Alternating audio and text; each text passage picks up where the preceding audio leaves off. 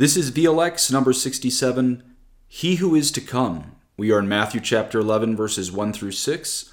God give you his peace, in nomine Patris et Filii et Spiritus Sancti. Amen. God our Lord, we ask the grace that all of our intentions, actions, and operations be directed purely to the service and praise of your divine majesty. In nomine Patris et Filii et Spiritus Sancti. Amen. And just for your information, John in the next few VLXs refers to John the Baptist, not John the Apostle. We begin Matthew chapter 11. When Jesus had finished instructing his twelve disciples, he went on from there to teach and preach in their cities. Now, when John heard in prison about the deeds of Christ, he sent word by his disciples and said to him, Are you the one who is to come, or shall we look for another? And Jesus answered them, Go and tell John what you hear and see. The blind receive their sight, and the lame walk Lepers are cleansed, and the deaf hear, and the dead are raised up, and the poor have good news preached to them. And blessed is the one who is not offended by me. Thus are the words of the Holy Gospel. So today we start a new chapter of St. Matthew's Gospel. You'll notice that as we go on, things get more exciting, both as far as the miracles and the tension that grows against our Lord Jesus. Father Lapide gives a little bit of a summary for what's to come in chapter 11, so we're going to zoom out. I'm just going to give you a single paragraph for what's coming in this whole chapter, just so you can kind of place yourself at the beginning of chapter 11. Father Lapide writes John the Baptist, through his disciples, asks Christ whether he is the Messiah. Christ replies, Not with words, but by deeds. That is, by miracles, that he is the Messiah. Second, Christ praises John as an angel, saying that among those born of women there is no one greater. Third, he censures the Jews because they would reject him as they had rejected John. Fourth, he threatens the cities of Chorazin and Capharnaum because after having heard him so often and seen so many signs, they would not believe. Fifth, he teaches that God reveals himself and communicates his mysteries only to the humble and the meek. Let's talk about St. John the Baptist a little bit today. Dr. Taylor Marshall writes this in his book Crucified Rabbi quote, "The miraculous birth of John the Baptist is recorded in the first chapter of Luke's Gospel, where we learn that he is the cousin of Jesus and nephew of the Blessed Virgin Mary. We also learn that John's father was a priest of the Old Covenant, which would also mean that John the Baptist was a priest since the priesthood was passed from father to son. We learn that John the Baptist was filled with the Holy Spirit while he was still in his mother's womb, and that he was chosen to prepare the way for the Messiah in the manner of Elijah the prophet. End quote. So remember, as we hear through the gospel, spirit of Elijah, that's not some weird reference to reincarnation. Jews and Christians, we do not believe in reincarnation. What spirit of Elijah means, it's saying that the connection between John the Baptist and Elijah is the very, very highest levels of prophecy to the point that they are rejected and loved by their own people. Almost like too much to deal with, that much grace and miracles, but also that much truth. I really believe St. John the Baptist and St. Joseph are probably the most underrated saints of the Catholic Church. For example, did you know the Catholic Church teaches that John the Baptist was conceived in original sin but born without original sin? Yes, you heard that right. The Catholic Church teaches John the Baptist was born without original sin because he was justified in the womb of Elizabeth by the voice of Mary. Listen to Luke chapter 1. This is where Mary goes to the hill country to visit her, her cousin Elizabeth. And she entered the house of Zachariah and greeted Elizabeth. And when Elizabeth heard the greeting of Mary, the baby leaped in her womb. When that baby leapt, John the Baptist leapt, that was his justification. That was like his baptism. And I'm not saying that in an exaggerated way. This is the church fathers. Mary's voice is so powerful. Mary's voice was like baptism that washed away the sin of John the Baptist. Um, the church fathers even point to Jeremiah on this. Jeremiah chapter 1 5 is the prophecy that shows John the Baptist was conceived in original sin, but born without original sin. Quote, Before I formed thee in the bowels of thy mother, I knew thee, and before thou camest forth out of the womb, I sanctified thee and made thee a prophet unto the nations. End quote. That's the Douay Rheims version of John Jeremiah rather Jeremiah chapter 1 verse 5. The Latin Vulgate was sanctificavi te prophetam. So sanctificavi is first person past conjugation, which means I have sanctified. Um, and this happened at the voice of Mary. So John the Baptist, again, was born without original sin and lived without a venial sin or a mortal sin. If you're not praying to John the Baptist, you should. If you you really should go to him for intercession. The Roman canon has him mentioned like seven times. So you have to get it out of his mind. He was just kind of this like homeless, crazy cousin of Jesus or something. The church fathers go so far as to call John the Baptist the morning star because he was the threshold between the night of the Old Testament and the dawn of Christ the Son in the New Testament. The morning star of the patriarchs, the launching point for Christ himself. So you have to remember also, remember this um, hundreds of thousands of Jews converted after Pentecost to Christianity. We forget this a lot. Hundreds of thousands of Jews converted after Pentecost to Christianity. Who got them ready for Christ? It was John the Baptist, including many of the apostles and disciples of our Lord. In fact, we're going to hear today um, some of Christ's apostles were originally disciples of John the Baptist, presumably in the wilderness. So, John the Baptist was the one who truly made ready the pathway for Christ's arrival in, in the incarnation and prepared any of the Jews who would eventually believe in him, to, in Christ, to believe in him by John the Baptist getting way, getting ready the way in their hearts. So I would say pray to him a lot for guidance, especially in these prophetic times where there's so many false prophets, but it seems there's a lot of graces for courageous Christians who choose not to believe the lies of the world, the flesh, and the devil. We have to remember that in Roman Catholicism, before Vatican II, there was two sides of the church, the Marian side and the Joseph side. But in the first millennium of Roman Catholicism, my understanding, I'll have to get the footnotes on this, is the two sides of the church was the Marian side and the St. John the Baptist side. I'm not saying there's any competition between John the Baptist and Joseph, but what I'm saying is um, he's been seen next to Mary and Joseph as the very highest saint, or very, very much one of the highest saints. If you go to an Eastern Catholic Church or Eastern Orthodox, Russian Orthodox, Greek Orthodox, he's one of the only mandatory saints on the iconostasis. That's the wall between the people and the priest. I believe it is Christ, Mary, John the Baptist, and maybe an angel that's the only mandatory icon. So he's extremely holy and extremely necessary to the entire gospel plan that we're going to be jumping into. We don't think of John the Baptist having his own disciples living out in the desert, but he had his own disciples. And today, if you're listening to the gospel, John the Baptist is in prison. Somehow, he sends his disciples to our Lord. If you watch any of the specials on National Geographic, you can see it's pretty easy to get messages outside of prison. But let's see what Father Lapide has to say about this. He says the Syriac has in the house of those who are bound, that is, in the dungeon where Herod had shut John the Baptist up because he had reproved his adultery with Herodias. John, then, a little before his death and martyrdom, sent these disciples to Christ in the thirty second year of Christ's age, which was the second year of his preaching, when Christ was becoming famous by his doctrine and miracles, so that they might learn from himself that he was the very Messiah, or Christ so that when John was dead they might go to him. For otherwise they might have made a schism from Christ and preferred John as their master to Christ. For the fact that they thought more highly of John than of Christ is plain from Matthew 9:14. And this is when the disciples of John the Baptist say to Christ, "Why do we and the Pharisees fast, but your disciples do not fast?" Okay, back to Father Lapide's words. As therefore the runners in the stadium hand on the torch to the runner who succeeds them in the course, so did John, when he had fulfilled his office and ministry, resigned it to Christ. And as the dayspring dies away into the rising sun, so did John pale before Christ. For John was the morning star, Lucifer, light bearer of the Sun of Righteousness, namely Christ. Therefore, not only did he not envy Christ his rising glory when his own was setting, but rejoiced at it. Yea, he desired to set that Christ might arise, for he was ambitious not of his own glory, but of God's and Christ's glory. Therefore he said, He must increase, but I must decrease. John chapter 3, verses 30. Let's look a little bit more into Father Lapide here. Remember that the disciples of John the Baptist go and say, Art thou he that art to come, or look we for another?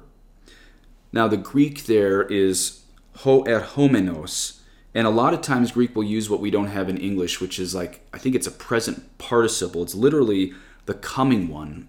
You'll see this actually over Christ's head in these iconostases that I just mentioned. That's a very powerful image of our Lord, the coming one, not just the one to come. I think too often we have this deistic idea God wound up the universe, went up there, and then maybe he's going to come back or something. No. Our belief is that in God we live and move and have our being, that Jesus Christ is in our tabernacles, and that not only will he come at the end of time, he is coming to judge the living and the dead. That is the apocalypse. He is on his way, and this is why he is the coming one. Ho erhomenos. Father Lapide calls him the Redeemer of Israel, the Savior of the world, the Messiah promised by all of the prophets. From these words of John, Tertullian and St. Justin think that John had doubts about Jesus as to whether he was the Christ or not. And by the way, this is what I believe. This is one of the few points of heresy I've ever preached from the pulpit. This was wrong. I should not have taught this. And Father Lapide explains why this is wrong. Quote, For at the baptism of Christ, John, while baptizing Christ, had already seen the Spirit descending upon him in the form of a dove, and had heard the Father's voice saying, This is my beloved Son, in whom I am well pleased. Matthew 3 17. So then, why would John the Baptist send his disciples? Jerome has a side idea. We're going to get back to the mainstream idea. St. Jerome has a little bit of a. Uh, an ex, I shouldn't say eccentric, but a, an interesting idea. St. Jerome said, He did not say, Art thou he who has to come, but Art thou he who wilt come? And the meaning is, Tell me, since I am about to descend into Hades, whether also I shall announce thee to the shades below, as I have announced thee in the upper world, or is it not fitting that the Son of God should taste death? And wilt thou send another for these mysteries? So that's a very interesting thought right there. St. Jerome is basically saying St. John the Baptist didn't doubt if Jesus was the coming one, if he was the Messiah. He was simply asking, just as I preached to hundreds of thousands of Jews in the Holy Land, on Holy Saturday, do you want me to descend to the limbo of the fathers and preach them before you get there? Isn't that incredible? And then this is what St. Gregory the Great, the Pope, says quote, He doubts not that this was the Redeemer of the world, but asks whether he would descend to the gates of hell. End quote. So St. Gregory the Great and St. Jerome are saying that John the Baptist is asking, Should I get limbo ready? The limbo of the fathers ready for you too? But alas, Father Lapide says this opinion also seems less probable. Okay.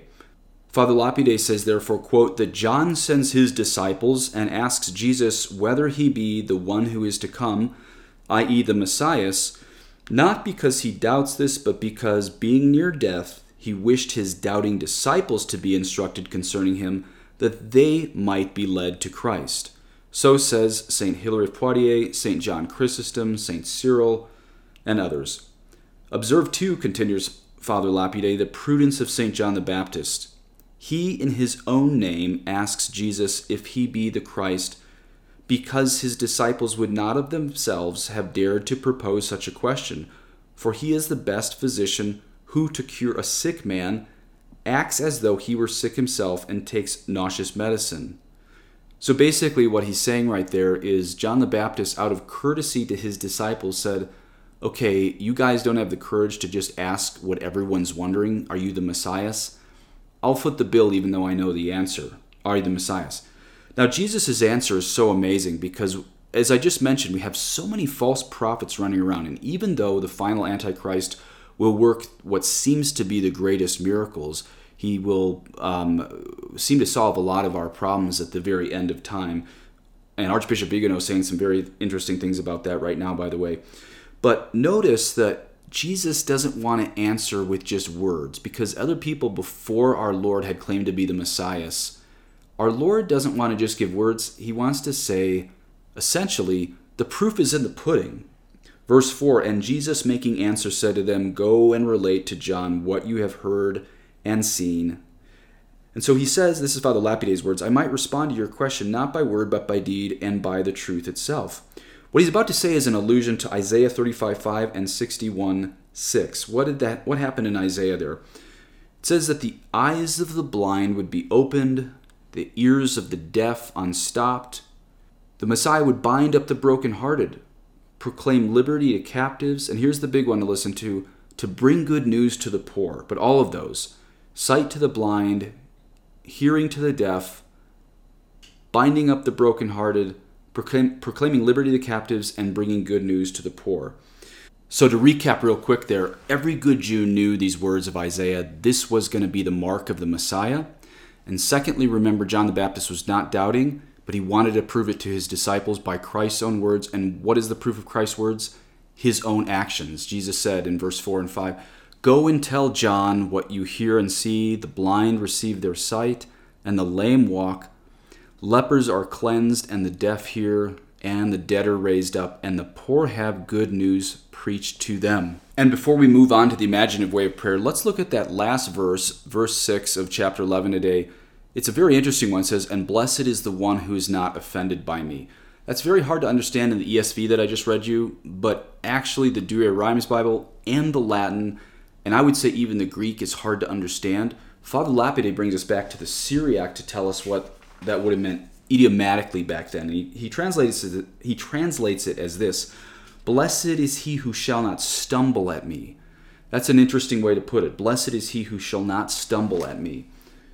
He quotes Pope St. Gregory the Great saying, I do indeed marvelous things, but I do not disdain to suffer shameful things. Father Lapide continues there is a tacit reference to the disciples of John who were offended at Christ's lowliness and he intimates, Christ intimates, that he, Christ, beheld the secrets of their minds and hearts. Remember, people are surprised that John the Baptist will not eat with people, and Christ occasionally eats with people. We also heard that a little bit earlier in Matthew chapter 9, when we heard that uh, some of John's disciples even thought John the Baptist was better than Jesus because they said, Why do we and the Pharisees fast, but your disciples do not fast? So it was a little challenge from our Lord to the disciples of John the Baptist right there. A little challenge for our Lord to be like, things aren't exactly, you, you guys might be fasting in the desert, but things aren't exactly as you see. Um, really, ultimately, the things are going to get shaken out here in Israel that blessed is he who shall not stumble at me. You might not understand why I occasionally eat with people, why I'm not out in the desert. But when I'm lifted high on the cross and I raise myself by my own power, then we will understand that but you have to stick with the cross through the crosses of embarrassment with me too. Father Lapide continues, and St. Gregory says that unbelievers were greatly offended concerning Christ because after many miracles done, they saw him at length put to death. And St. Hilary says, because the cross was about to be a stumbling block to many, Christ pronounced them blessed, to whom his cross, his death, his burial would bring no trial of their faith. But listen again a little bit earlier. Remember, Jesus is speaking to these amazing ascetical athletes in the desert. So I don't want to say it's a dig, but there's a little challenge from Christ to the disciples of John the Baptist. Father Lapide, there is a tacit reference to the disciples of John who were offended at Christ's lowliness, and Christ intimates that he, Christ, beheld the secrets of their minds and hearts. Okay, what I might suggest you do, you can pick anything you want in today's very rich gospel, but what I might suggest you do in today's gospel, if you're doing the imaginative way of prayer, is imagine going from being a disciple of John the Baptist and becoming a disciple of Jesus. Let's review the five points of the Ignatian mental way of prayer, also called the way of St. Teresa of Avila. This is what an old school priest sublimated out of the way of St. Teresa of Avila, these, these four points. One, the selection of material and preparation of meditation. You already got that. It's Matthew chapter 11, verse 1 through 6. Consideration. This is where you step back, and even though most of you guys are getting good at this, it's good to kind of just look at the original way of doing this. Two is consideration. Who is here in this scene? What is he doing? Why is he doing it? What does it mean to me? So go slowly, reread verses 1 through 6 of Matthew 11 today, and again ask who's in this scene? What's he doing? Why is he doing it? What does it mean to me? And then after like five or 10 minutes of just silence, silence is so important in all of this. Um, this is where we hear, quote, Father Peter the Carmelite, this is his quote, the soul begins to talk slowly to Christ telling him of its love for him, its desire to serve him, its willingness to do anything for him. He adores Christ in the scene of the day's meditation. He expresses his love for him, thanks him for past gifts, petitions, petitions him for new favors in the future. So that's pretty easy to do if you imagine being one of John the Baptist's disciples in the desert and then you think you're the bomb and then you finally realize that even though it's been awesome and even good and holy and from God that you were following John the Baptist, now it's just like Lapide said, John the Baptist is handing off the runner's baton to someone who didn't look like he was running faster in the ascetical life, but he was. And so there's a humility of going from being John the Baptist disciple to Christ disciple. The soul begins to talk slowly to Christ, telling him of his love for him, its desire to serve him, its willingness to do anything for him. Remember, St. Teresa of Avila says you can place yourself in the physical presence of Christ, talk with him, laugh with him, and confide in him. She says instead of using formal prayers, extemporaneously express your interests. This will result in rapid progress. And then step four is resolution or gratitude. Let me give a little note. You know, the gospel on the Sunday before the Ascension, if you're doing this in real time, this was yesterday's gospel in the traditional Latin Mass. We heard this in John 16. Our Lord says, this is before his death, but the church makes a connection to the Ascension here. Quote, In that day you will ask nothing of me. Truly, truly, I say to you, whatever you ask of the Father in my name, he will give it to you. Until now, you have asked nothing in my name. Ask and you will receive that your joy may be full. End quote. So, one of the suggestions I might have in your prayer today is humbly but boldly ask the Lord for a very specific grace and believe it will come to you. Um, I ask that my joy and charity be made complete.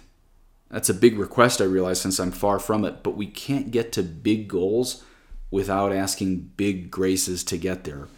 And one reason it's so important to meditate as we're seeing all the world, I don't think is going to get back to normal for a good 10 years, is listen to yesterday's collect. This was the collect in the Latin Mass in the Sunday before Ascension. O God, from whom all good things do come, grant to us, thy humble servants, that by thy holy inspiration we may think those things that be good, and by thy merciful guiding may perform the same.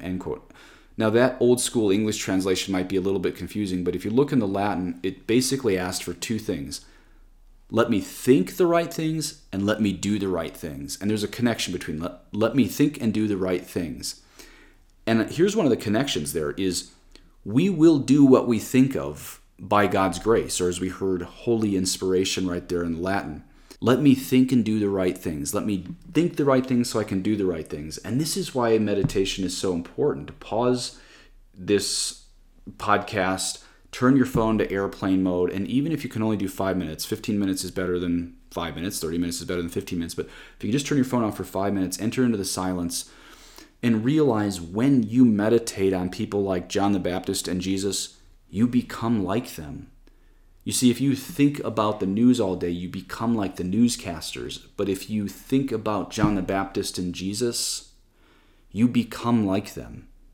That's the point of discipleship.